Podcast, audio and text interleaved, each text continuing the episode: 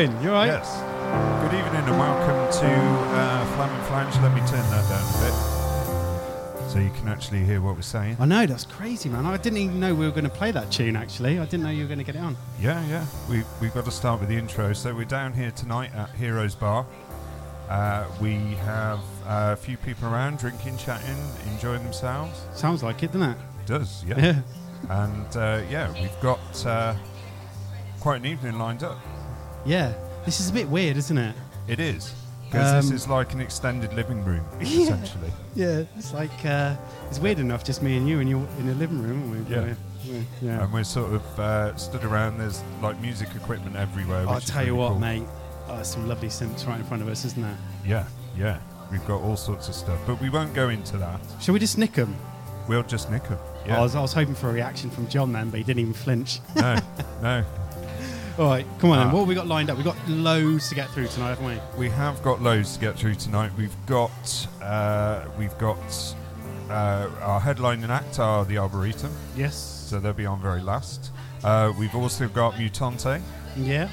and we've got uh, Favourites?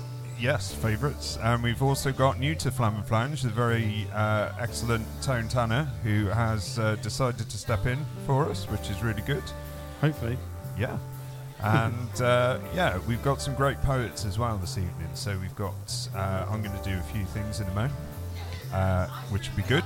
Yeah. We've also got uh, Charlie Barnes, C.S. Barnes, who is the uh, poet laureate for Worcester. so I'm looking forward to some poetry. I, I don't know anything about poetry, as you know, so. Yeah. I'm looking forward to be educated. Yeah, we will be. uh, we've also got Kevin Brook, who is published uh, sort of person as well, and also uh, Katie, uh, who's going to be doing uh, her kind of prose and view on the world, stuff like that. So that's Brilliant. cool. Should we get? Should we get going? Should we? Get No, no, I've got one more thing to say. Okay. So, uh, part of the uh, point of this evening is we are raising money for Fibromyalgia Action UK. Mhm. So, uh, they are a national charity that uh, do things for people with fibromyalgia. So, Yeah. they offer a lot of support services, such as uh, support groups and things in local areas uh, all over the country. Uh, they do a lot of online stuff as well. So, they've got uh, uh, Facebook page where people can chat to each other and uh, get information as well. They do a lot of campaigning to increase awareness of the condition, which is really good. And uh, yeah, so we're raising money for them tonight. We've got a raffle, which we'll be doing later on. so put your hands in your wallets. Hands in your wallets, please, people. Hands in your wallets. Buy some raffle tickets. Sarah will be going around with the thing. If, Yeah. if, of course, if you are listening to the podcast or online live, thank you for tuning in. Yeah. Uh, unfortunately, uh, you won't be able to join in the raffle. Oh well. Oh well. uh, if there's any Just give me a tenner next time you see me. It's fine. I'll make sure it goes to stew. Yeah, cool. So we'll get cracking with What we gonna poetry. What we gonna kick off with then? Okay, so first of all is going to be me Okay. doing some poems. I'm Uh, looking forward to this. Yeah, so I do sort of kids poetry. I've done one on uh, Flam and Flange before, which Yeah. is pretty cool. Uh, so I'm going to do that one again, but also I've got a couple of new ones, and I've got one that's uh, specifically written just for the Heroes crew. Oh, okay. So it's not really a kids poem, but we're all big kids, so yeah, that'll do. Well, you know, So I can't. I can't judge. I don't do anything, so that's fine. No, but you're a musical man, so it's all good. Yeah, yeah. Maybe. All good. We'll see. Okay. Right. So let's stop that. Oh, mixing amazing as ever. Yeah, just stop. Simple. Right. So just give us a couple of minutes. So tonight you might find that there's a few, a few little. we are doing this live. I mean, we Quiet do. We always do our shows live, but like Jesus. Yeah. There's is- a lot that can go wrong tonight. yeah, A lot and that it can will. go wrong. We struggle with Spotify, mate. So We do. Yeah. Uh, so, Okay, let, let's kick off with then. So, um, Stu Magoo. thank you.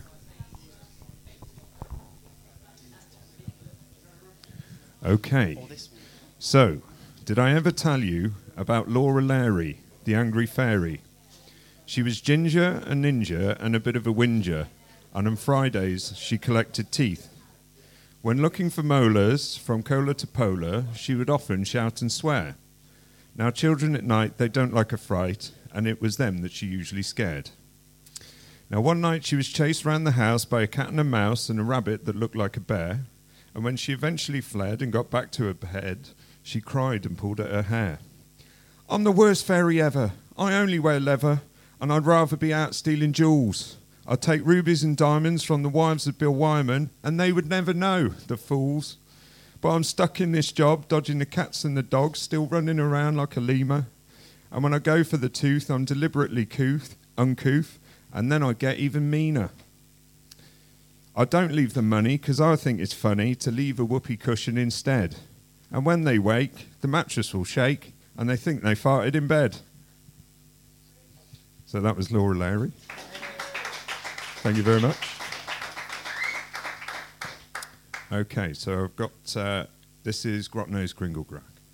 So, did I ever tell you about Grotnose Gringlegrag, the but ugly troll who had a bad back? He was grouchy and grumpy and green, the ugliest thing you've ever seen. He had three toes on the end of his nose, but his house was remarkably clean. One day, while playing tennis with his friend Stinky Dennis, he floundered and slipped on his balls. He went down with a crack right on his back, and so they immediately made emergency calls. They went down to the quack to sort out his back, but they said, I'm sorry, we don't treat trolls. You see, it's the cats. They'll shut out your butts because they like to go off on their holes. Well, how does that help me? I'm in agony. Is there nowhere for me to go? Well, you could try Xylophone Stan, the osteo man. I've heard he's the man to know. So Grotnose and Dennis abandoned their tennis and went off in search of Stan. They travelled a while over rickety stiles and then sat down to eat flan. The very next day, as they went on their way, a voice said, Are you looking for me? Are you the man? I'm Xylophone Stan, said Grotnose to Dennis. It's he. Well, let's get started, he said as he farted and pulled out a big bag of mallets. I'll fix your back, Mr. Gringlegrag, but then I'll empty your wallets. I'm not sure I see. Well, this service ain't free. So Grotnose got up to leave. I ain't got no money, only some honey and an old tissue up my sleeve. Well, then pay me with Dennis. I've always liked tennis, said Stan, who thought it a wheeze. I'd rather be in pain with a friend to my name than lonely and old like the trees. So they went on their way, Grotnose dismayed but happy to still be with Dennis. Well, that wasn't much fun. I hurt me back and me bum, and to be honest, I don't much like tennis. Thank you. Now I've got one more, which uh, shouldn't be too long, and uh, I've written this specially for the heroes crowd. So this isn't uh, no no one in here. Yeah, they're all out the front. Uh, but yeah, so this is uh, yeah, like I say, it's not quite a kid's poem. This one. So, did I ever tell you the story of Balthazar Bow, the perpetually depressed emo crow? He was so so so cool. He thought the world were fools. After all, he wore sandals and turned up jeans. He dyed his feathers in various hues, going from bright red to pastel blue, and wore t shirts printed on screens. He wasn't accepted by his mum or his dad so they cons- because they considered his fashion a silly youth fad, so they generally ignored his game. So when he came home with a new tattoo, they could not be sure what they should do. They thought he would bring shame. Is he our son? He wears a man bun and struts like an otter magician. What is that there that adorns your beak? Don't hide it away, now let me peek. You, you look like a frightened pigeon. Look, Dad, it's nothing. It's a simple MacGuffin. It's nothing to concern you. I submit to my curfew. I'm always home before dawn. Yes, but look at your snout with that teenage pout, that screwed up face. What a disgrace. You couldn't even work in porn. You're so unfair. You criticize my hair and get upset when I write poems. But when I step out and get a tat on my clout, suddenly I'm not worth knowing. So he left in a huff with a bag full of puff and decided to meet Frank and get stoned. Now, Frank was a mouse who lived near his house and often liked to steal bones. He pierced his nose with antelope toes and wore long hats made of velvet. But despite his size, he could, move, he could often surprise with kung fu moves like a ferret. They wrote down a story that was a bit gory and scared all the people that listened. They suggested the end of every new trend, and most of the hipsters were sickened. It seemed that without thinking, while they were drinking, they'd gone and twisted it round. Now it became clear the trends they hold dear were replaced with parenting grounds. They turned into their dads and gave up their fads and got themselves a mortgage. They got themselves married and babies they carried and worked full time in haulage. Suddenly they realized, or maybe they surmised, that something had gone askew. They thought they were cool, but themselves they had fooled, because actually they're just like you.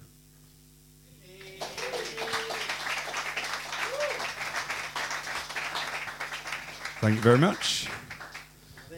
Yeah, so uh, just those three to start us off. Bit of comedy, sort of. Comedy, yeah, Comedy, whatever. yeah. We're talking about Liam then. Liam, Yeah. um, I was thinking more of Ali when I wrote it. Oh honest. right, okay. right. He doesn't work in Heroes, but that's fine. No, but he's in here drinking usually. Oh right, I see what you mean. I see what Uh, you mean. Yeah, so we're gonna go over to Tone Tanner now. Cool. Uh, if he's uh, ready. Yeah, yeah, yeah. Top's coming off, mate. Oh, the top's He's ready. off. Hey up. He's Leave the t-shirt on, mate. Christ. It's not that sort of show. Ah. He's uh, yeah, he's just getting his guitar and Cool. bits and bobs and setting up. Luke's gonna run through uh, a little bit of a interview. Oh, I was gonna. Well, I was gonna get a beer actually, but yeah, I could do that if you want. yeah, do your job first. yeah, do your job first. Was an interviewer. Um, oh, you always do this to me. So Well, I did tell you before. And this was yeah, I happening. know, but you know, I don't prepare anything, do I? He's just So getting it. Let it. he's- he's- here you go. Yeah. Hello.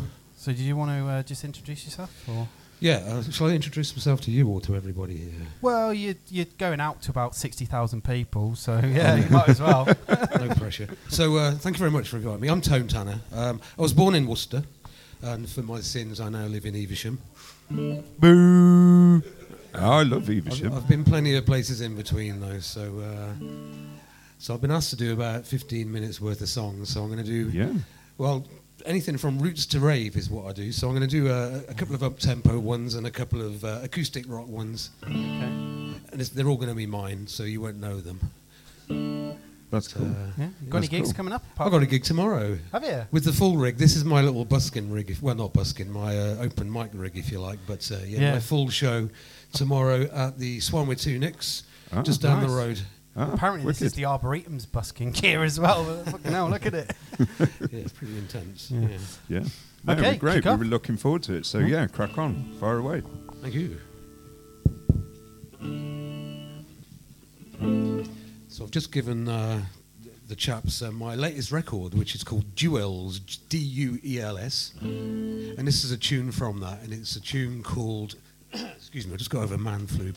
Uh, a bit phlegmy. This one's called. I forget what it's called now. I'll tell you what it's called afterwards. Anyway, I know how it goes.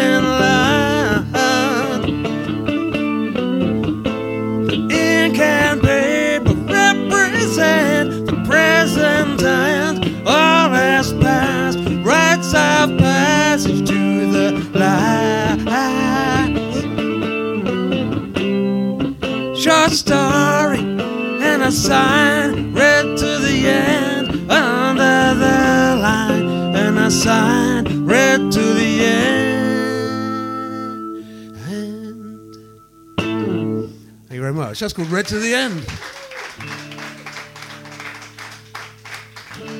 Now I'd like to uh, dedicate that to all parents and kids going through traumas, put it that way. Okay, I'll do a song off a record I made quite a while ago. And this one's called uh, Maybe Later. Thank you.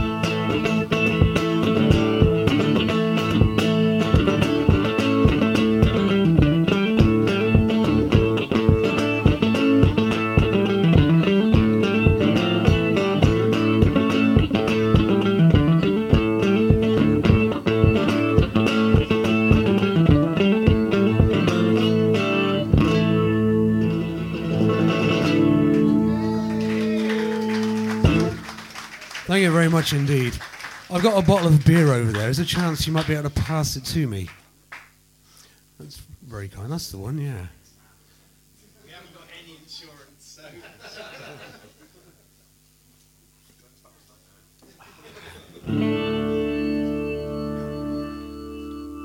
So I bought a new guitar pedal. Um, I don't know if it's a bit too much. It's one of these uh, guitar organ things. Quite like it though. But uh, anyway, I'm going to do uh, another track off a record I made a, a few uh, years ago. This one's called "Leave That Place."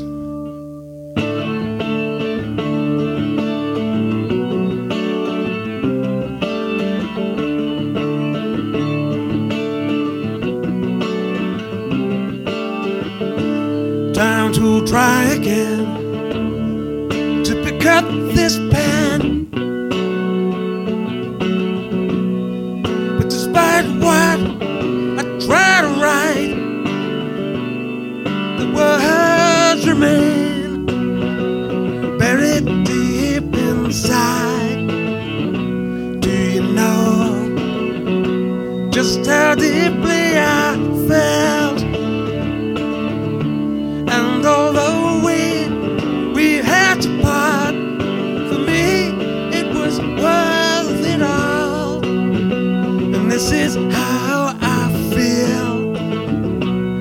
it's all over. I leave that place.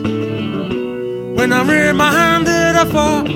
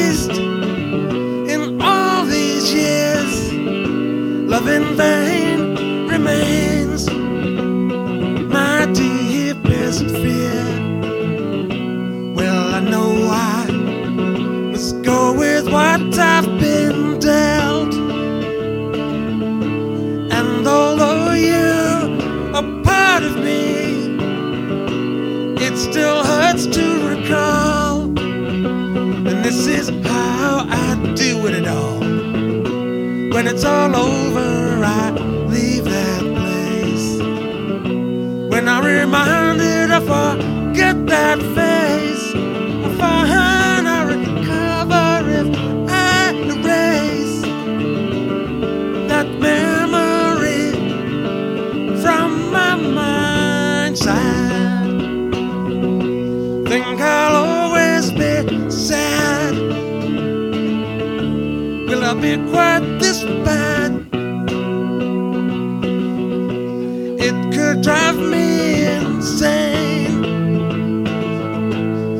I'll do it again, and when it's all over, I leave that place. When I'm reminded, I forget that face. I find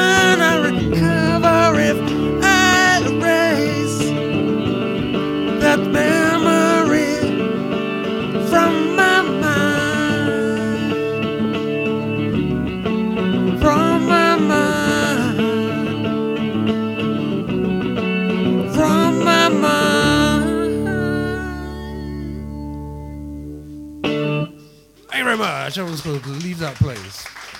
Have I got time for one more? Yeah, okay. Um, for any nerds out there, I'm in DADGAD tuning. And I'm going to attempt to tune up to uh, Open G now. Without breaking a string.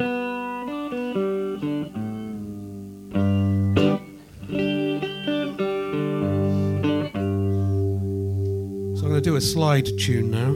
This is a one of my tunes off the record I made three years ago. That's uh, an album called Shot.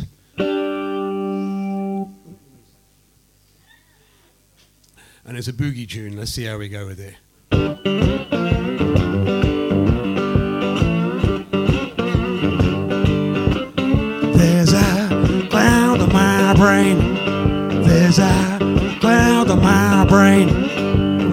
Storm breaks I start to cry again.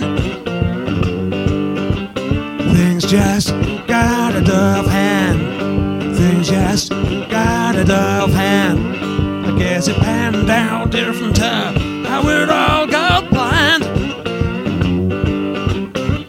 Your life's what you make it, not what it makes of you. Wife couldn't take it, there was nothing I could do.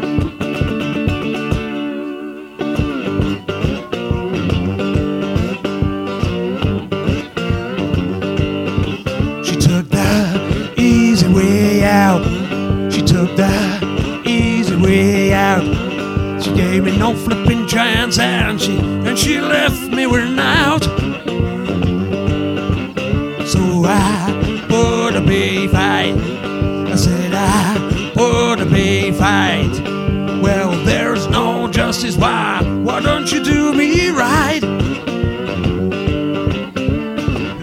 She's a woman, she got all of me. She got the house and the motor, and she got custody.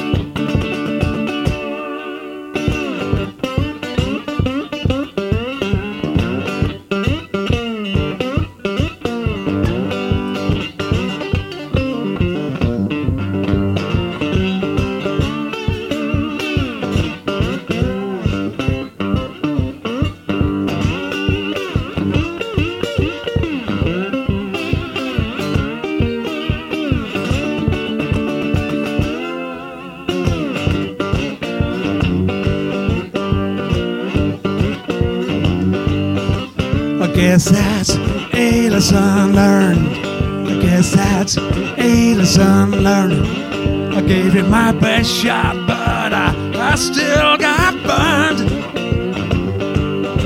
So there's a hole in my heart.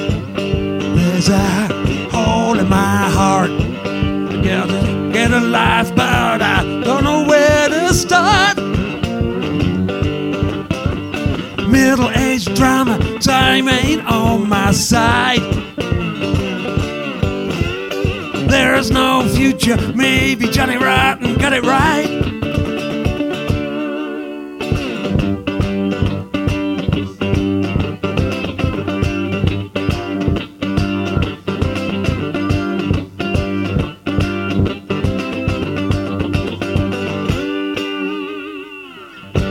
Thank you very much. That one's called Shot, and it's from the album Shot. I've been Tone Tanner. Thank you, and I might see you all again one day.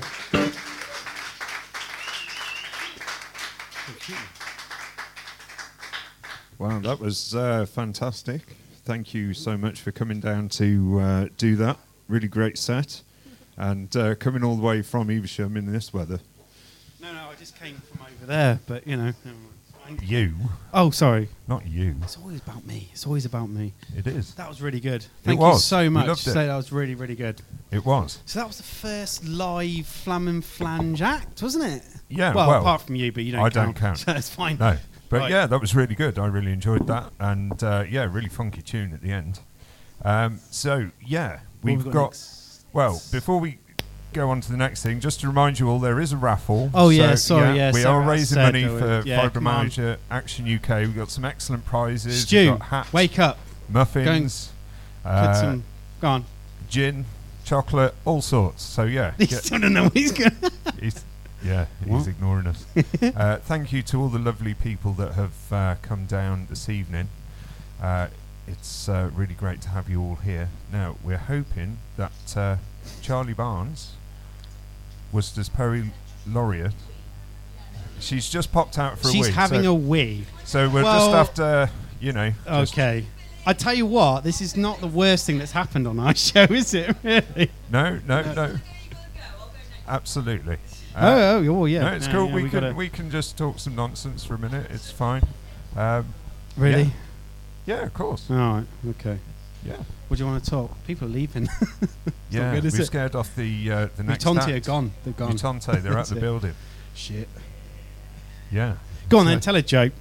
Uh, no, don't. So We yeah, talked raffle about the raffle tickets. we did. But just to remind you, there are raffle tickets. Please dig in. You don't have to buy a raffle ticket, but you can donate if you like. Uh, you know, we'll take uh, cash, check, card. Uh, yeah, well, you like, really. This is really weird. I'm Sexual favours. yeah, I'm Uh, very conscious of my mouth right now. Of your mouth. yeah. Well, Do you not get that? no, not really. I, I, that's the least conscious part of my body. Yeah, well, I'm very conscious about it now. Yes. Play some more poetry. or do some more poetry. Uh, I could do another one. I could do a quick one. Yeah, do a quick one. Do a quick one. What time are we on? We're at, we're at eight o'clock, so we're ahead of schedule anyway, Oh, okay. which is good. And like in podcast terms, we can edit this out a bit as well.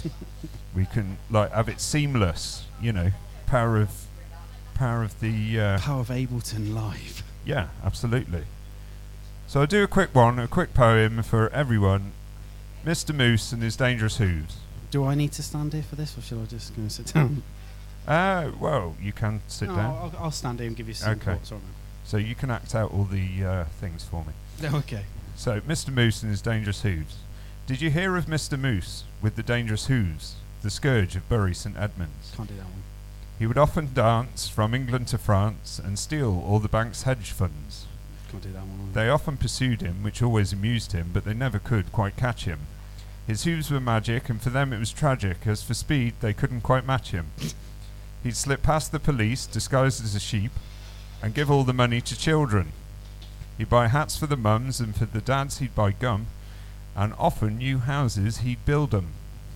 One time the Prime Minister, who was awfully sinister, said, Oh, catch him and stop these games. He makes me look like a fool straight out of school, stupid and flaccid and lame. So Moose sent a letter that said, Make it better, and I'll stop the naughty calamity. The Prime Minister agreed, and so he decreed to give all his money to charity.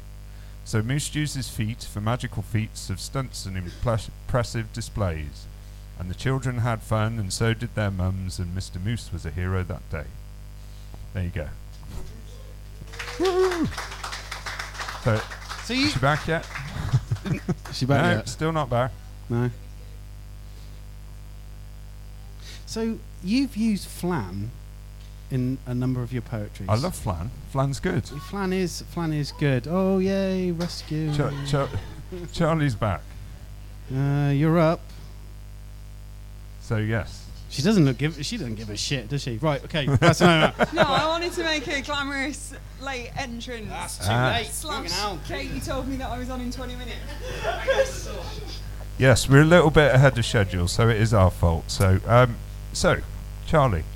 Stu, Yes, nice to have you here. Thanks for joining us this evening. thanks for having me. Tell us a little bit about you and your poetry and what you do.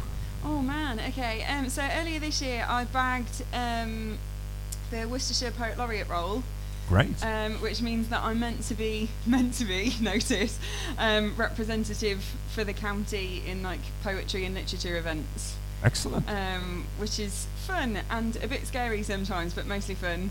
Um, and it means that I get to do cool stuff like this. Excellent. Um, and I run my own open mic night as well, um, and go into schools and teach kids how to write sweary poetry, which is always fun. Um, Yes. So yeah, that's that's my job for the next well six months because I'm five months in already. Excellent. And where is your uh, open mic night on, and when is it on? Boston Tea Party. Yes. The beautiful Boston Tea Party. Um, Yeah, we great are there um, every month. My next one is next Thursday, so the 21st of November. And then on the 5th of December is our second birthday, Brilliant. um, which I'm hugely excited about. Yeah. So we're doing like a huge raffle for a local charity, and there's going to be loads of open micers, and I'm going to drink some wine and try and host, and we're going to see how that goes. So Excellent. yeah, it Excellent. should be it should be good fun. Now, uh, just to uh, obviously this i- this night's about fibromyalgia. I have fibromyalgia myself, and I understand you have that as I well. do have fibromyalgia. Yes. So does that influence your work a bit? Oh my god, all the time. Yes. Um, I try and not let it, um, and much to everyone's dismay, I'm like, I'm not very good at the pacing thing. Yes. Yeah. Um, same. the, and they're like, oh, if you just slow down, it will be easier. And I'm like, hmm. Yeah. yeah, maybe it would be easier, but slowing down is.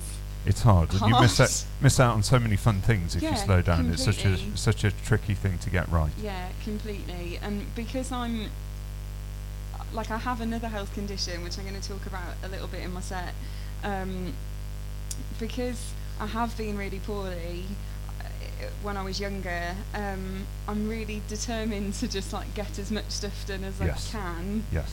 Um, which means that I'm trying to do too much stuff at any at any given moment, um, but I just have this fear that at some point I won't be able to. Exactly. Live for today. Yeah. Screw tomorrow. Yeah, pretty much. I'm like, well, I'll overdo it today, and tomorrow we'll nap. It's fine. Yeah, yeah. That's my. I've got the whole day tomorrow for napping after all this stress tonight. So yes. Uh, so we need to turn something up. Luke's signalling. Turn up a mic. Oh, I don't know how they do it at the BBC, but yeah, turn the mics up a bit. Okay, they're going up a bit. So, oh no, not too much. That was your fault. Right. So, Yeah, pop down uh, for doing too much. not your fault. His fault. His fault.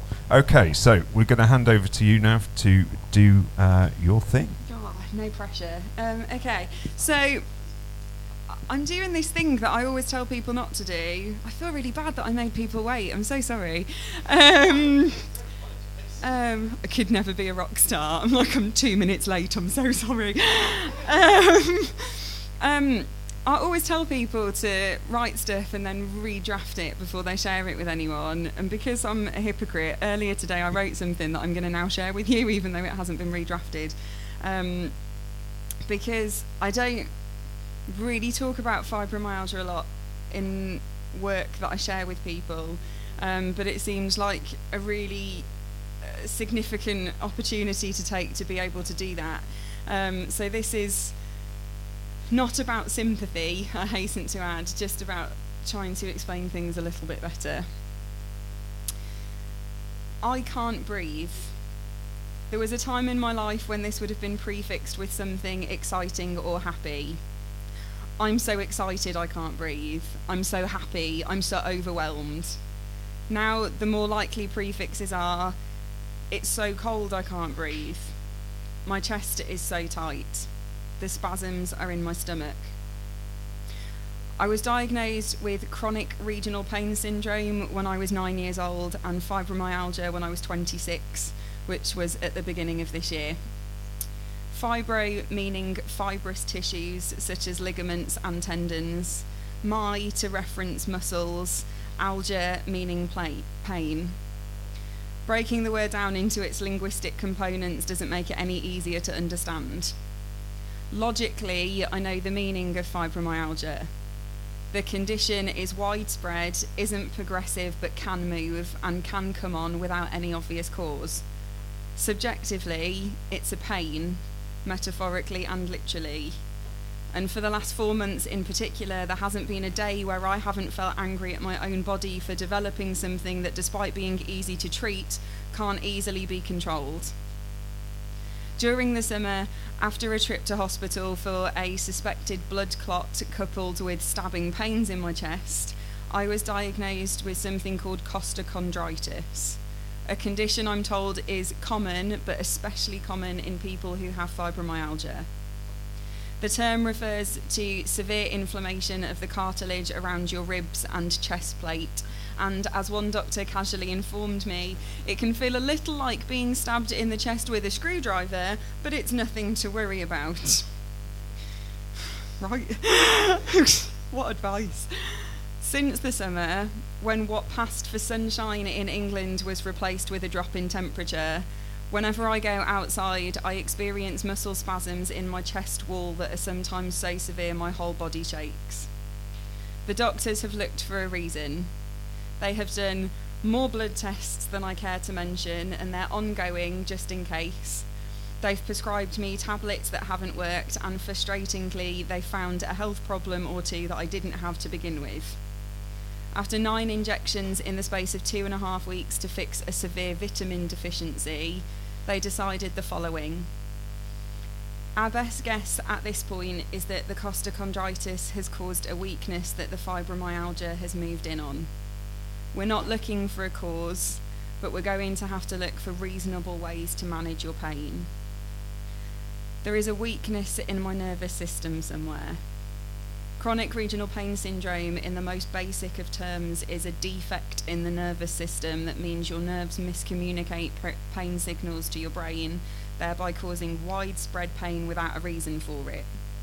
Meanwhile, fibromyalgia, whenever it feels like it, can do exactly the same. Although fibromyalgia goes a step further to affect my cognitive functions, my sleep patterns, and sometimes my ability to hold a coherent conversation.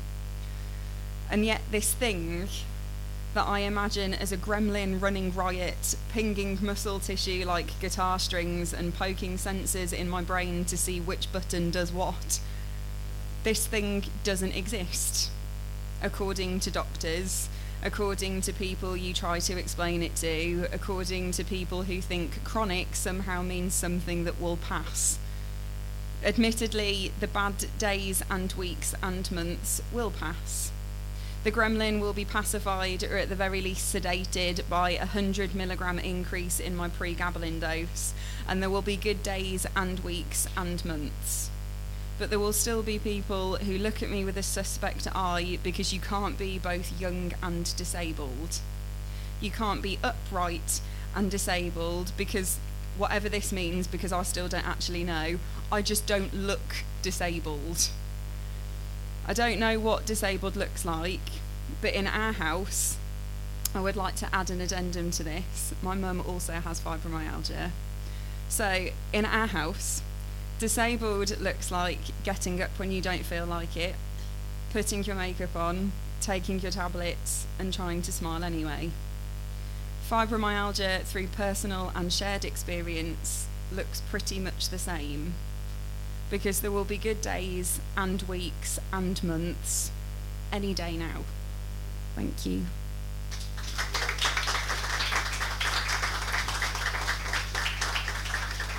Um, Okay, so I know that that was a lot, so I'm going to try and turn it around in my next couple of pieces. Stick with me.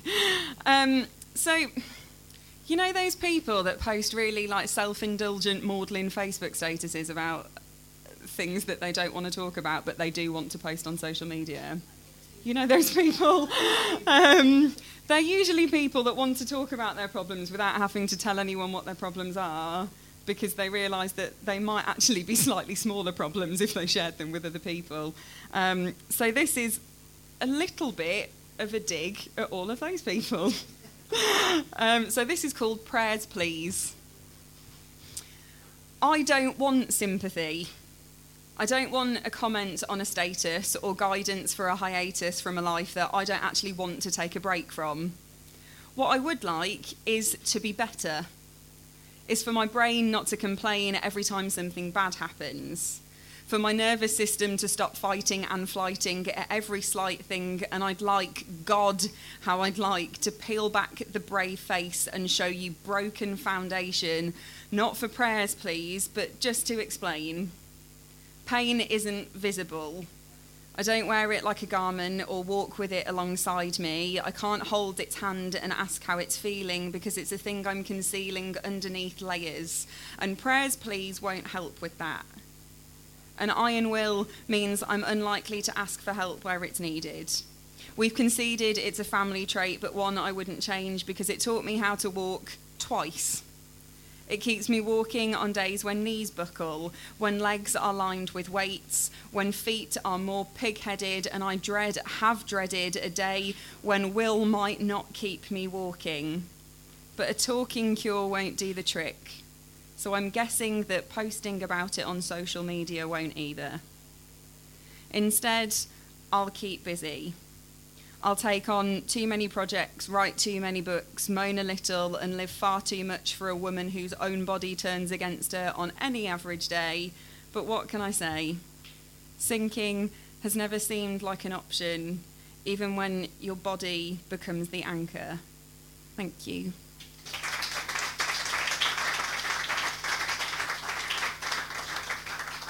Okay, I'm going to ditch the disability stuff and go for something slightly lighter. Um, so I have two pieces left, um, if that's okay. You say that now. Um, like, get her off. um, so I have two more pieces. Um, this next one um, is hopefully funny. It's called uh, Romantic Comedies Are a Dangerous Model for Love Affairs. So, this is how I imagine it We're home later than expected, which is as much your fault as it is mine because you spent far too much time talking to what's her name about what's her name and it's raining when we pull up. We need milk.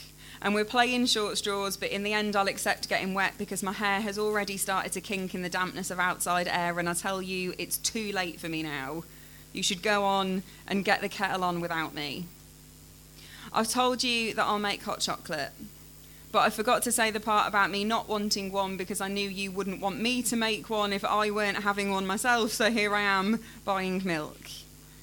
And in this imaginary scenario where I am post poetry and about to drink tea in bed next to a beautiful someone, I suspect that I am the happiest I've ever been. So this is how it is. I'm home much later than expected because I can't turn down people who want to talk to me ever. Because when I turn the key in the lock and press in through the front door, the quiet will hit me like a crazed fist to a jaw because you aren't here. You walked in the opposite direction to me. You text your partner to tell them to put the kettle on for tea, and you gave me one of those neutral, nearly awkward one armed hugs that kept me at a safe distance, which is probably the best place for me. The closest I can get to you now is calling up your name on my phone screen. I type great to see you six times before Spotify interjects with a pop up for their Alone Again playlist. And I am miffed off to say the least that you're lying next to someone who isn't me. Next to someone who doesn't come to poetry events, next to someone who won't make you hot chocolate. And in this reality scenario where I am waiting on the kettle's whistle to know that time is in fact still moving, I suspect that maybe Notting Hill did not properly prepare me for love after all. Thank you.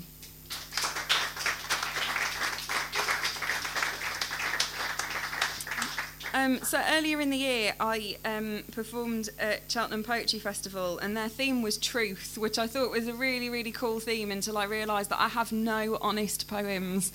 Um, so I had to write something for the occasion, and um, loads of people around me at the time were writing list poems, which I thought was a really technical thing. It turns out it is just a list that you that you read and tell people it's a poem.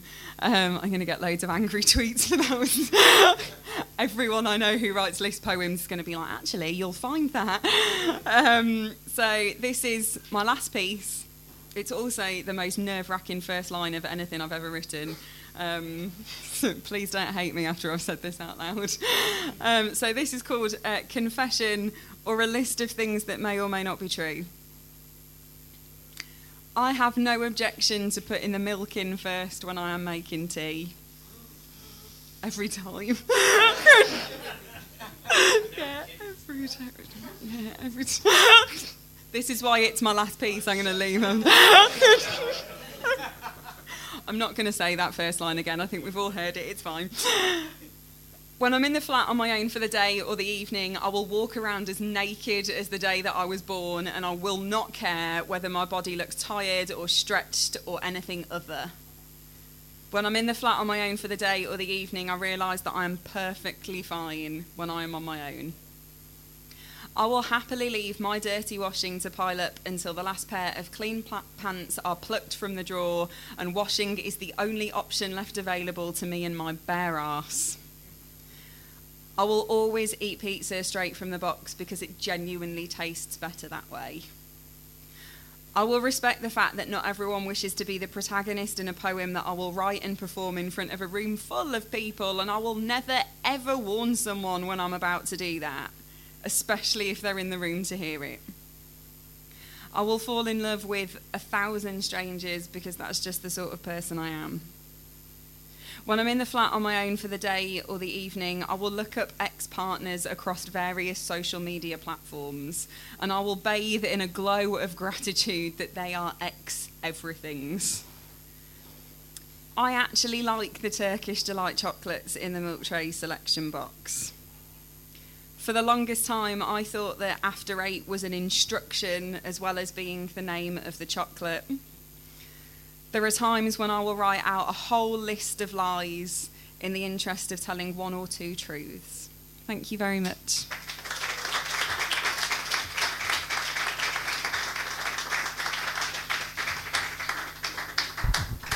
Well, that was ace. It was absolutely fantastic. Thank you very much. Thank you so much. yes. Oh, oh. Shit. Hang on. Fucking hang on. Get That was an accident, guys. Honestly, that was. But Mutante guys had a heart attack.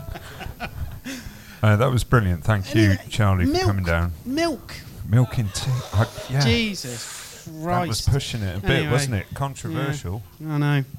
We're always controversial on Flam and Flange. Yeah, that's it. Boris will sort it out, mate. hey, don't go there, mate. Don't go there. Don't even start. What? Yeah. Such you. Oh. Yeah. Hey up. Hey up. Hey. There we Oh. go. See, we get them going now. Yeah. Yeah. Let's not get political. No, that Right, was great. Thank you. Thank you so much. Thank you so much for gone? doing that. She's gone back to the toilet. Yeah. Oh. Right. right. So what are we doing now? We've got Mutante. Hopefully, if they're um, feeling up for it, uh, Me and you've got the keyboards here. We'll, we'll just do it ourselves. Yeah. Yeah. Okay. uh, so yeah, No, we've, we've had no. them on Flam and Flange a, a Loads of couple of times. times. Yeah, but we love them. They do such good music. So So uh, much. Yeah, I'm going to have to move from behind here. Yeah, we're gonna have to go, aren't we now? Yeah. So uh, yeah, we'll have a bit of a pause while they get into position and start playing. Okay. Yeah. Sorry about this. So yeah. Uh, The pause. I mean, not mutante. Jesus. Wow,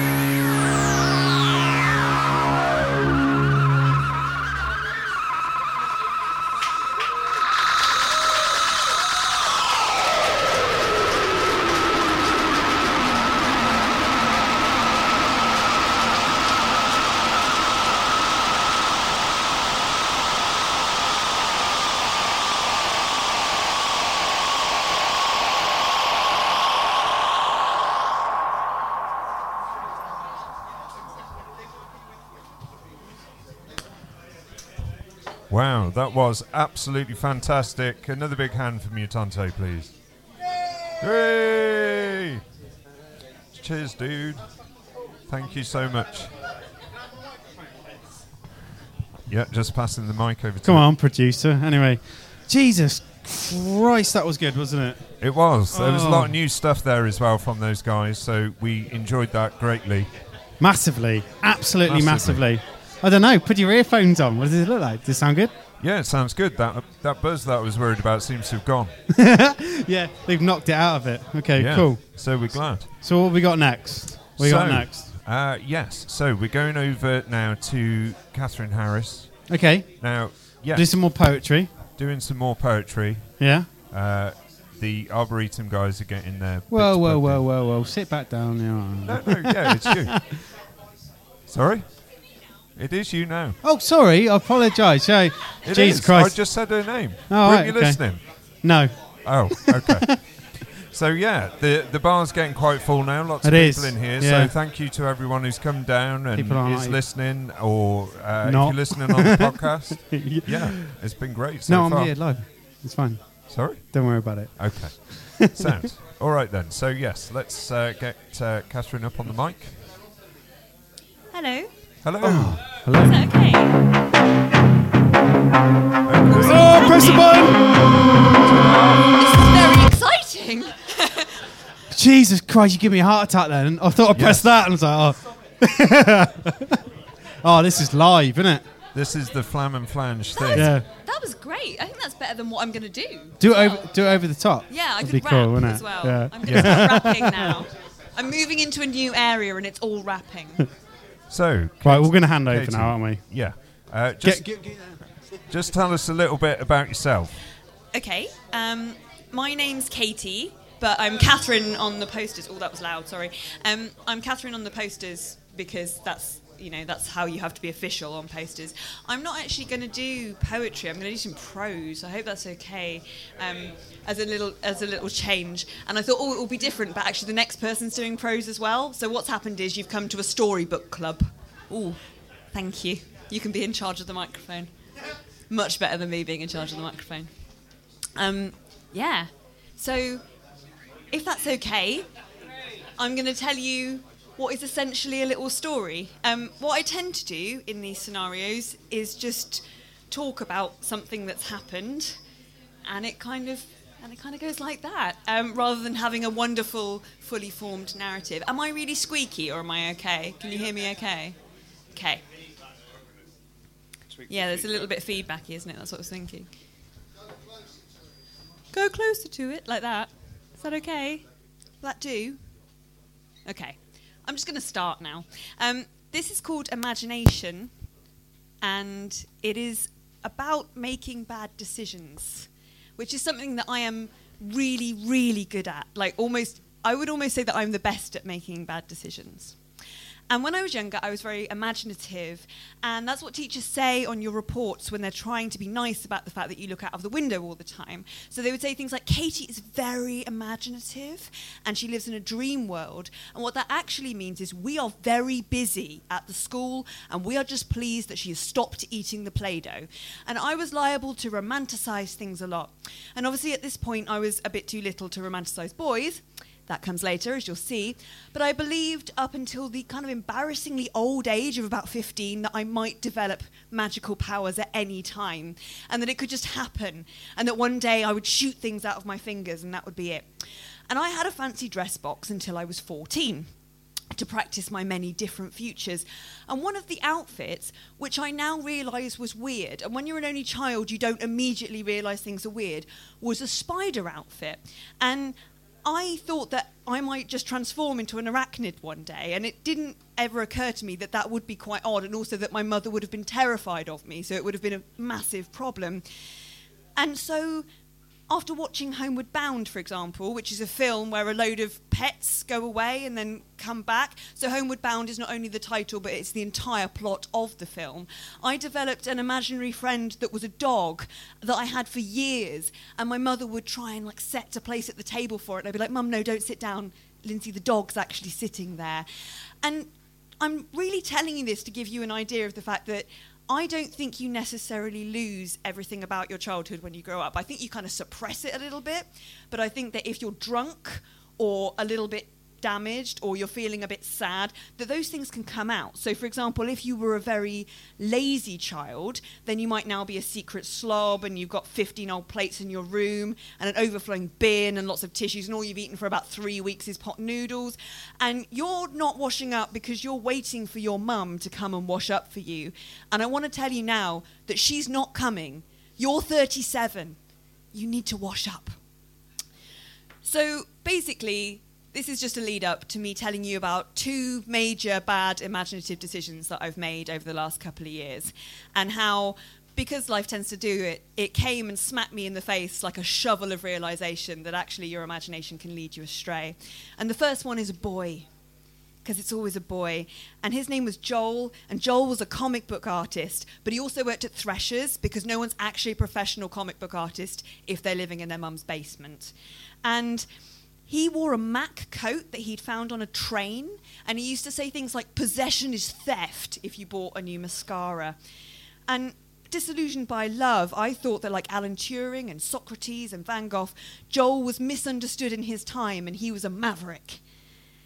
So I want to point out that the London riots were going on at this time, and I think they were heavily influencing my imagination. And Joel had written a comic book about the political system in China at the turn of the century, and he'd drawn comparisons to the unjust politicians in our society, which I'm going to be honest is a bit niche. And I thought this was going to make him a famous author. And he was staunchly against all religion. He was a humanist, which is fine, but he kept telling me all the time that I didn't have a soul, like when we were just sitting in Wetherspoons. You don't have a soul. And that's a bit off putting while you're trying to enjoy your cider. And so, fully in supportive girlfriend mode, I thought that he was going to change the world. And I saw us standing together, my imagination going mad, us against the unjust society, defiant in our mindset. His comic book handed out to millions, a revolt in the streets. His shifts at Threshers were getting in the way of this somewhat, so he gave that up and then came and lived with me at my house. And he started getting a bit weirder. He, if he went into a pub, he would order a pint of milk because he said he had heartburn, and everyone would just look a little bit uncomfortable. And he'd read a lot about the Chinese politicians in his comic on Wikipedia. So there were quite large gaps in his knowledge. And if anybody asked him about it, he'd get very angry, which I took as an artistic mindset and decided that that was just adding to his fire. And I didn't ever question the milk guzzling, Mac wearing internet knowledge persona because my imagination had filmed him in as somebody else. And for a long time, I couldn't be dissuaded. I thought he was a genius his drawing knowledge that he'd gained from his two semesters at art school before he realised that it was beneath him because real artists are born, not made. This all carried on for quite a while, and here comes the smack in the face because it's always coming. Your imagination can tell you so much until reality kicks in. And it was my friend Helen. And Helen lurched over to me drunkenly at a party, a party at which he had just drunkenly got in a mood because they didn't have any milk left in the fridge. And she came over to my ear and whispered, We all hate him. He's really up himself. He's shit at drawing, and his Mac makes him look like a sex offender. And sometimes other people's influence is what you need to get out of this. So that's my first reason. And the second thing that I wanted to tell you about actually only happened three weeks ago, and it's the reason I've got a slight limp at the moment. I went to see the film Hustlers at the cinema, and in this film, some lap dancers start a crime ring and they drug men and they te- take their money when they come for dances. Now, I don't want to drug men and take their money, but I did get quite interested in the idea of learning to pole dance after seeing this film. And I used to be quite scathing about women who said that pole dance was empowering, but the women in the film were really good at it, and they were all lean and strong, and they didn't need nobody. And if there's one thing I want to be, it's lean and strong and not to need nobody. So I know I look like a librarian, but I think it didn't help my plan that at the beginning of the film, the main character was crap at pole dancing until J Lo taught her how to do it. And I thought I could find my own personal J Lo and then I could be really amazing at pole dancing, and the economy might crash again soon, so I need something to fall back on. The final part of this plan that had maybe not fueled my imagination but helped with it was that my friend Alice bet me 50 quid that I wouldn't do pole dancing because she thinks I'm a grandma in the body of a 30 year old woman. So I booked a lesson. And when I got to the pole studio, it turned out to be a scout hut, which they'd rented out on a Friday night. And I realised that everyone had really small shorts on, and I'm not somebody that wears really small shorts, so I'd kind of worn what was essentially a PE kit. And the tutor was called Candy, and I had these images of me like swinging round and being all, all good at it. But what she made you do was do this thing called the panther, which is where you kind of crawl along the floor all sexy, but the floor was quite dirty. And then she made me do the cobra, where you kind of roll against the pole. And I've never felt like such a twat in my adult life. And then she gave me this chalky stuff that you've got to put on your hands. I feel like nobody here's done pole dancing before. I'm not judging you if you have done pole dancing, but they put this like chalky stuff on your hands, so they're like, now you lift off. Now, I'm not really a lift off person. And she said, So you hold onto the pole and you lift your legs and then you lift up. And the most exercise I do is lifting coffee cups to and from my mouth. So my arms are really weak. And she said, Now you're going to do this, you're going to do this. And the other part of this is that because they're temporary poles, because it's a scout hut, they don't attach to the ceiling. So they've got these big bases on them that are kind of rimmed. And you've got to hold on to that and then swing round. So I've got the chalk on my hands and I lifted up and nothing. And then I kind of ran a little bit and lifted up and nothing again. And the last time I was I was just sure that I was going to be able to do it. And I hold, held onto the pole and I lifted up and my foot caught on the bottom of the pole on the rim. And there was a noise I haven't heard my body make before. And my toe was definitely broken. And I was holding on to the pole and the lady was like get down get down. Your toe is definitely broken and that was kind of the end of me becoming J Lo, which wasn't great, but you know, dr- dreams end. And so what I'm saying, it is the end, Jasmine. That really, if you're a very imaginative child, you believe as an adult that you are capable of anything. But the problem with being an adult is that you only believe that for five minutes until you're tremendously shit at whatever it is, or the person that you're going out with turns out to be a Mac wearing psychopath. And so you have to immediately give up and find a new hobby. And I am accepting suggestions for whatever the future me should be doing now um, and whatever will help me establish my real self. The most recent suggestion, I'm not even joking, somebody at work suggested I take up orienteering because that might help me find my true self. And I'm open. So if anybody wants to contact me via, via podcast or via Facebook and, and suggest my next dalliance, I'm ready. That's it. Thank you very much.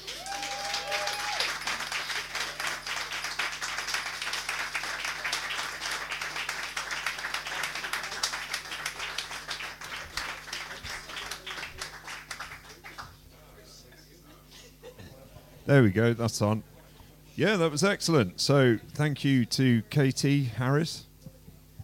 Yes, thank you very much. That was great. Uh, Excellent. sorry, It's- that sounds really It's basically it's, it's that was pretty much stand-up comedy.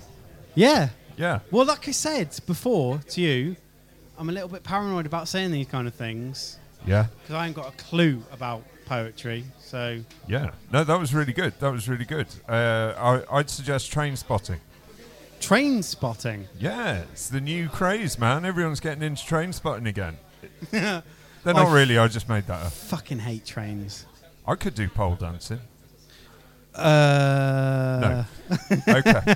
so we've got uh, next up is uh, Kevin. Okay. So uh, Kevin. Kevin. Oh, he's coming. He's coming. It's all right. It's fine. Oh shit! He's got a book. He's got a book. I'm just got to read from it. If I can read the page. The- Where are we? so Kevin, just uh, give us a little bit of an intro. Who are you? What do you do? Um, I write mainly for young people. Um, Excellent. Yeah, um, yeah, that's, write stories for young people in, in the main. I think, um, yeah, uh, uh, my latest book, uh, I wrote a book called Max and Lucia, uh, The Game Makers, which is based on the power of the imagination. Um, and that was based on going into schools and just being uh, blown away by young people's imagination. It's incredible how quickly they can create a story out of nothing, uh, which is w- was really interesting. So I wrote a book about it. Um, Excellent. And there's a there's a night in that story, and myself and the illustrator now go around to schools. We call ourselves the Story Knights because we're knights who tell stories, so it sort of fits. The Um, round table. the round table, all that, yes, Oh yeah. all Yeah. that business. Yeah. Do you Yeah. have a horse? Sorry.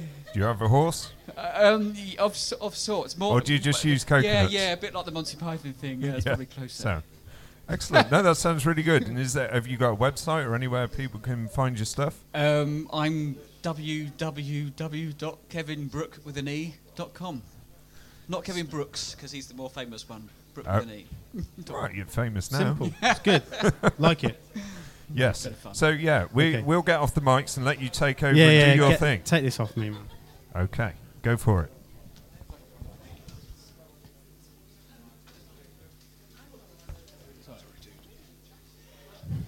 Hello, good evening.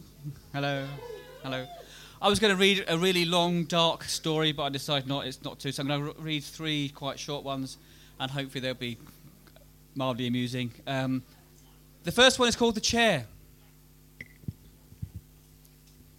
Goodness, it's dark. That's not the story. Sorry. Where's the antique then? asked Steve, avoiding the temptation to glance at the mahogany chair hidden under the table. If he was right, and he was certain he was, it was an 18th century Lambert Hitchcock in all its finery. Might be worth something, I don't know, said the old man next to him, pushing the chair towards the centre of the room. Sad to see it go, but I need the money. Steve nodded, concealing a smile. As the middleman, he had the perfect scenario a naive seller and an equally gullible buyer in, already in mind. So, what if the old man needed the money? He should be more careful and check his facts. Steve had to. Firewood, that's all, said Steve. I'll give you 20 quid as a favour. The old man's eyes darkened. 20, you say? Well, well I've got no choice. Steve opened his wallet, picking a note from the bundle in the side. My car's too too small, so I need the van. See you tomorrow. Deal initiated. Steve was already counting the profit. Back in his car, with one hand on the steering wheel, he punched a number into his phone. I found a chair, he said. Definitely a Lambert, but the bloke was cunning and drove up the price. For a mate, I'll let you have it for 500. Deal complete. The phone rang again. It was the old man to say he had a nice surprise for him. Anno- annoyed, Steve shrugged, but nonetheless, he agreed to go back. The front door opened. A jam packed white plastic bag handed across to a horrified looking Steve. One favour for another, said the old man with a smile. I've chopped it up, ready for firewood. You should be able to fit it in your car now. Thank you.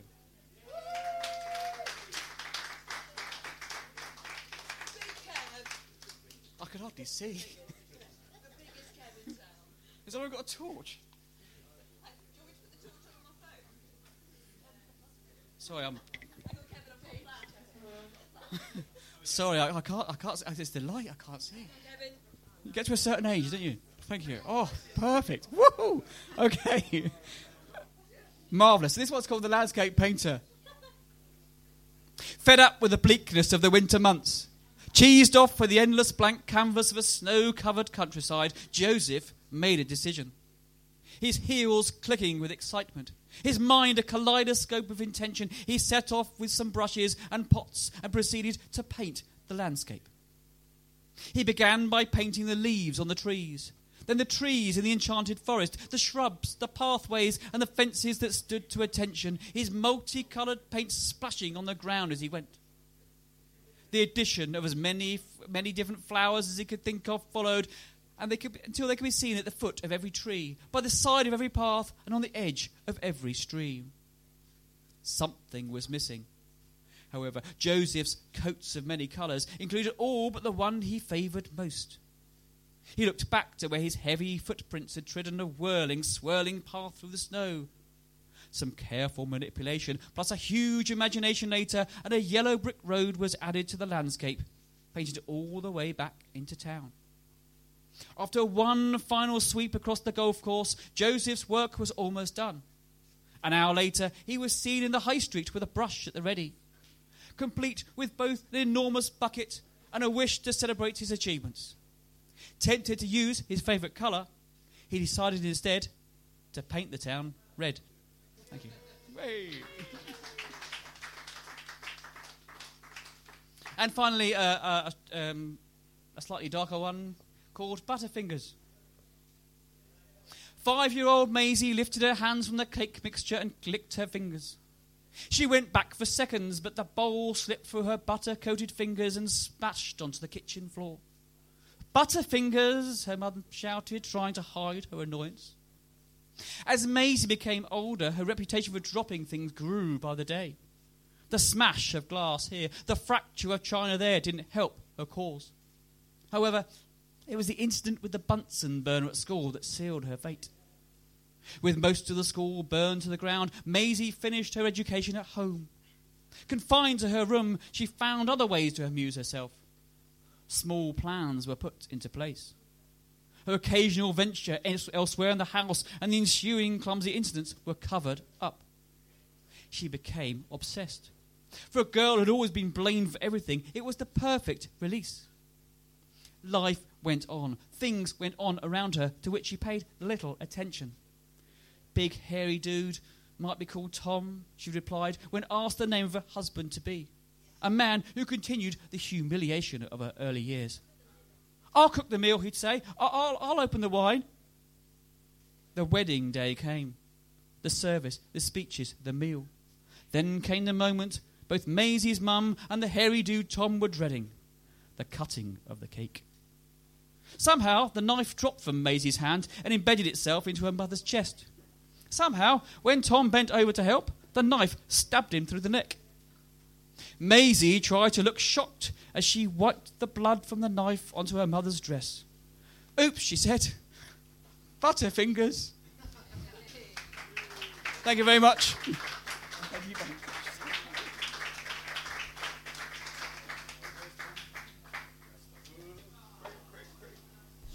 We're getting there. We're getting close to the mic.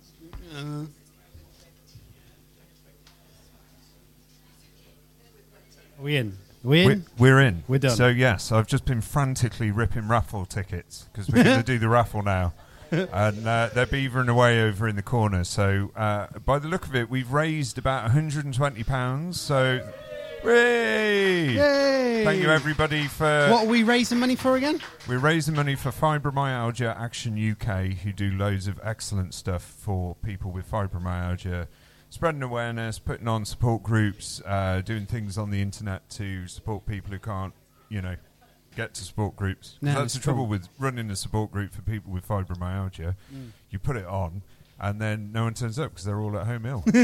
Sorry, I shouldn't laugh about that, should I? No, Uh, but it is hard work. Oh wait, hang on, we've been. So passed- we're going to start. We've got a dog poo bag filled with hundreds of pounds. What the hell Uh, is that? It's a dog poo bag. Yeah, man. Who shit in a bag? I did not shit in a bag. It was just I've got a dog and it was in my pocket and it's right, this is going to take forever. So Right. people want to go and get a beer or do No. whatever. I- Can someone get me a beer, please? Looking at you, Tim. Yeah. I'll sod you then. Sorry, my mic went off there. Okay, so What are you lots doing? of prizes. Pull out a number, please, sir. Part- yeah, cheers, cheers, Stu. Uh, yeah, I'll have a whiskey. Cheers, dude.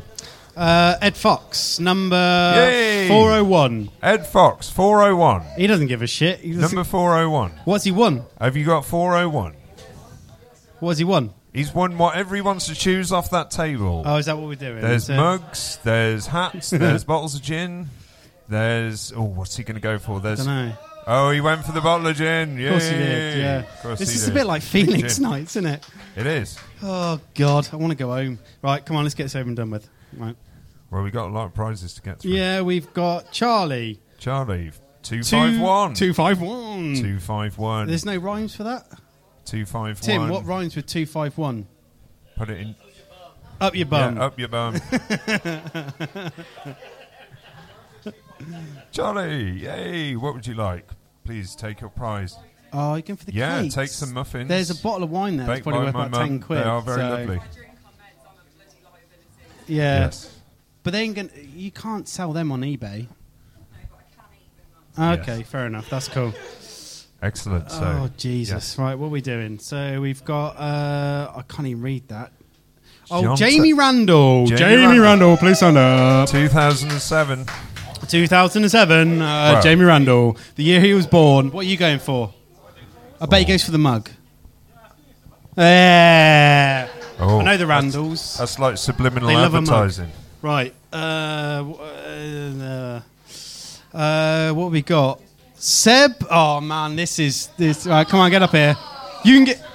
You can get the other mug. There you go. You got a pair. Gonna worry about that now. You you can take what you like. man. Oh, he's gone He's for gone the. for the wine. he's gone He's for the gone cheap. for the wine. Gone for the cheap wine. Okay. Right. What have we got? Uh, Maria. Maria or Naria Naria. Or- Naria. or di- diarrhea? Daria. Oh, Daria. Daria. Sorry. Two six six. 266. Are you in the house? Come get your prize. Sorry. Sorry. Oh, take what you The like. The mug. You gone for the mug. Okay. What's she's it gone with for the, the, mug. mugs, man? They're called mugs. Uh, to be honest, I was booze hoping- on the table. Like, Yeah. Oh, fucking hell. I would have had a mug. That'd be good for whiskey. You are a mug. Right. Where are we gone then? Um, cow? Kevin. Kevin. 317. 317. 317? Come on, mate. Just make sure it's the right Kevin. Come on, Kev. Uh, Oh, he's gone for the hat. Gone gone for for a hat. There's a phone there. There's like this more whiskey. Oh, here we go. Oh, booze. On there. We're not allowed stuff up here, mate. Electronics, no insurance. Thank you very much. Thank you. Thank you very much. We're doing extra push-ups on Tuesday. Yeah. uh, right, okay, who we got? Marcus. Where is Marcus? 274. He's gone home. 274. Marcus. 274. Marcus is in the house. Marcus. Come Marcus. up. Get a prize. Is that the. There's Marcus. He's coming up. He's coming up. What is he going for? What's he going for? Oh, another bottle of wine. Yeah, yeah. No, Marcus. Mate, you can't smoke that, by the way. Right, okay. Uh, well, we got Jamie Randall again. Oh, Yeah. 187. favoritism. 187. 187. Well, you know. It's, I'm it's giving not it a a bag. good. What are you going for? Cakes. Muffins. Yes. Cakes. My mum will be pleased. Right, this is a bit weird, isn't it? Right, shall I keep going? Shall we Yeah, keep, just How keep- many keep prizes going. have we We've got? got Jeez Christ, we're going to be up here Four all to night, go. aren't we? Four to go. Uh, what we got? Um, Sarah. Sarah Applegate. Get your ass up here. What are we doing? The mugs are gone, mate. The hat. She's got a hat, a There's a bottle hat. of wine there. Rubbish. Right. Right.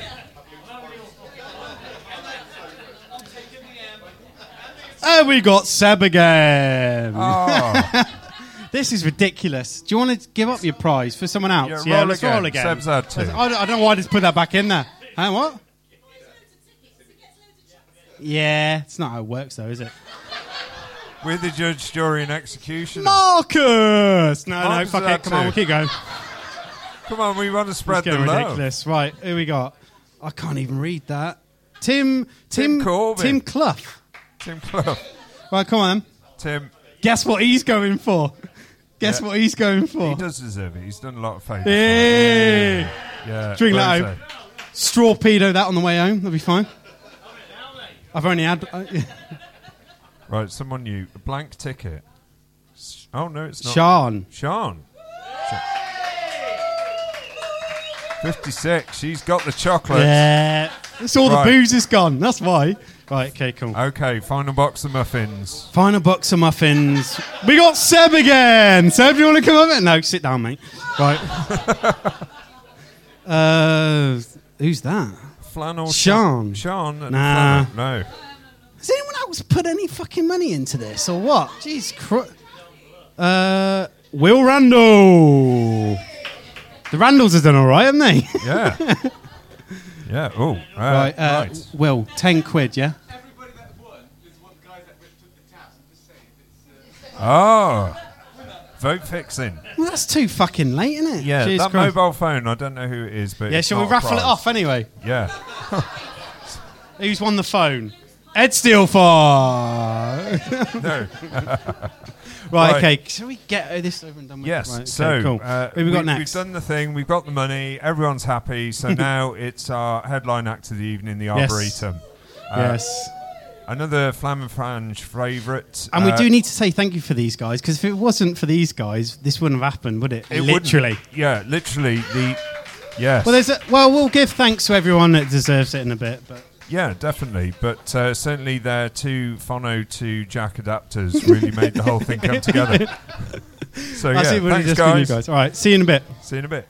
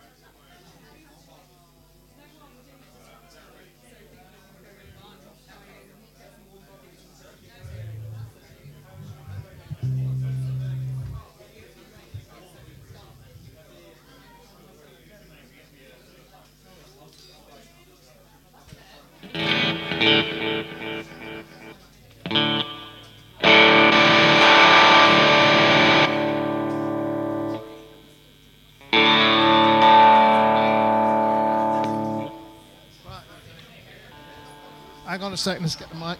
Well, good evening, and thanks to Flam and Flange for a great evening so far. We're the Arboretum, and uh, this is called Parallaxis.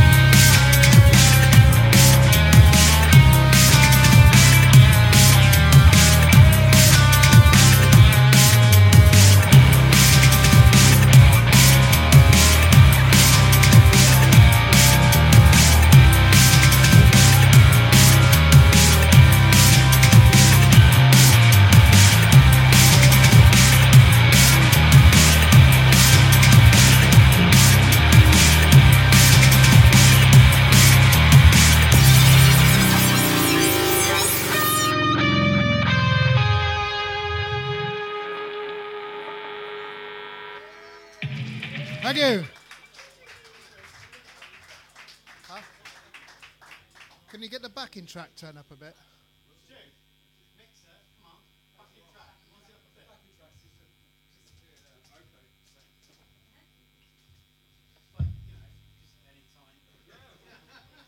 Thank you. Uh, this is uh, called When We Get Going, uh, Cortex. It was our last thing out on Spotify.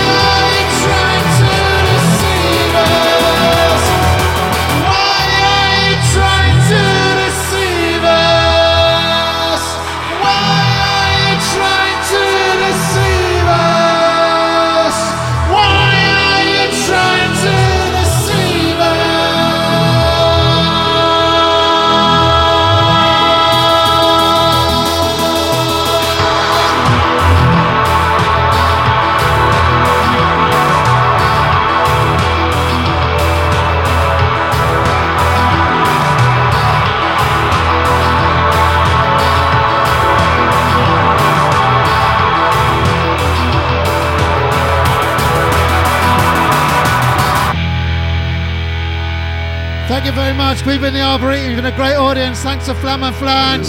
Thanks to Mutante. Thank you. Good night. The best, like all conviction, while the worst are full of passionate intensity. And everywhere the ceremony of innocence is drowned, the best, like all conviction, while the worst are full of passionate intensity.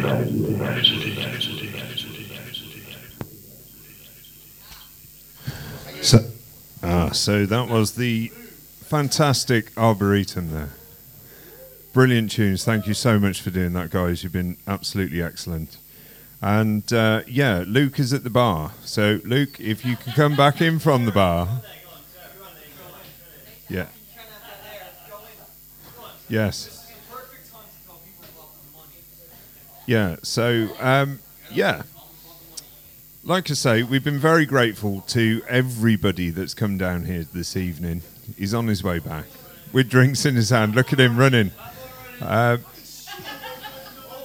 we've been very, as I say, very, very grateful to everyone that's come down here this evening. I'm terribly sorry. Oh, you're back. They normally go on for about 10 minutes. Like, what happened, guys? Yeah. What happened? Yeah. We were watching, we loved it. Yeah.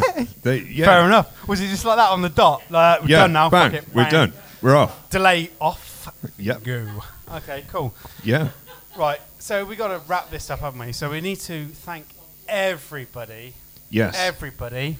So- apart from Tim Corbin. Apart from Tim. No, we thanked Tim. He did the posters and I they look amazing. Give a shit. Sing us. what- In the town What song would where you like? I was born, there lived a man. Sorry. Okay, so no, a big thanks to No, we've got to thank everybody. We're doing sh- rolling credits now. So Rolling credits. Right. So Okay, so- reel them off. Right. So heroes for. for yes, thank you to Sean for um, Sean for putting all the stuff on. Yeah, Um, letting us use it. S A I N. S I I don't I know. S I I N. Mate, I don't do poetry. Yeah. Uh, thank you for all of the prizes. Thank you for letting us use the space. Thank you to all the lovely staff for uh, serving everybody with the be- the finest booze available to you, to, to humanity. Yeah, Yes. it's all right. It's not. It's yeah. It's, yeah. yeah, Shut it's up! You drink it's enough of it. Well, you know, you know, it's fine. So yes, uh, come down to Heroes in Worcester for your drinking uh, needs. Yes. Yeah. You're going to get floaters in your drinks now, dude. I oh, mate, I've been drinking it for years. It's fine. Yeah. Right, come on. So Uh, we've got to thank everybody. So So yes, thank you to Catherine Harris as well. She uh, did a lot of the organising as well, setting up the poets and everything. So that was really great.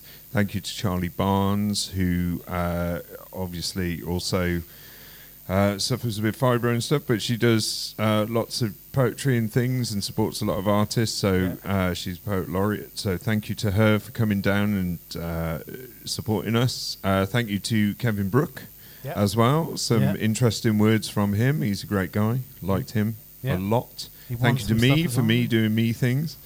Uh, thank you to uh, Tone Tanner. Yeah, where is new- he? He's Yeah, gone, he's gone home. He disappeared. Yeah, He's he had to just get like, home for the boom, floods, out. didn't he? Yeah, Yeah, so because he that's lives cool. in Evesham and it's very floody Yeah. in Evesham. Very wet. Very wet. Yes, underfoot. Uh, where you well is. I am now. Yeah. Thank you to Mutante because Yeah, that big just- shout. Big shout. Do shout. you guys want to do another? We've got like 20 minutes. You want to? No, they're like, no, I want to go into bed. I've got kids. Alex, and school like, and fuck work. off. Just Yeah. get it over and done with. Yeah.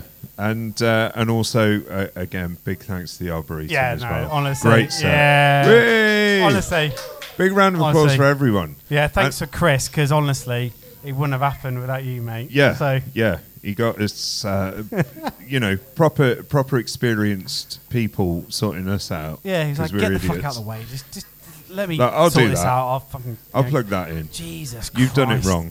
yeah, call yourself a So yeah. So thanks to everyone to, Yeah, cheers, for, for being here and joining us, and yeah, tune in to the next Flam and Flange. That'll be at the start of the month next month. Will it? Yeah, it will. Oh, Yeah, God. All right, fair enough. I'll do it on my own. yeah. The genre next month is I haven't thought of it yet, and we'll do what the fuck we like. It's going to be heavy metal because it's Heavy metal. It's hip innit? hop. It's hip hop, and you're doing it. Yay! Some breakdancing. And yeah, I've just I've just spilt uh, an entire glass of whiskey on the floor behind here. I wasn't going to grass you up. You grass yourself up. It, it Right, we need to we need to wrap this up. This yeah. is getting okay. So out. thanks So- everybody for tuning in. Thank you very and much. We're gonna stop it now. So thank you. I'll play some music. Oh, you're not going to play the Arboretum? Uh, I, it it'll take too long, dude. All right, long. All right. And thank you to Sarah for doing the raffle ticket. She is the king of. Uh, we need to remind him from Tim there. And also, Yeah, I'm such a terrible boyfriend. you are. You still are a prize. We still are a prize Yeah, from I know. episode like four. The great thing about being a boyfriend is you can't get divorced. That's the great thing about. Oh, you could, mate. You could get. Well, not not not legally. Yeah. Wow. Will you please turn the mics off?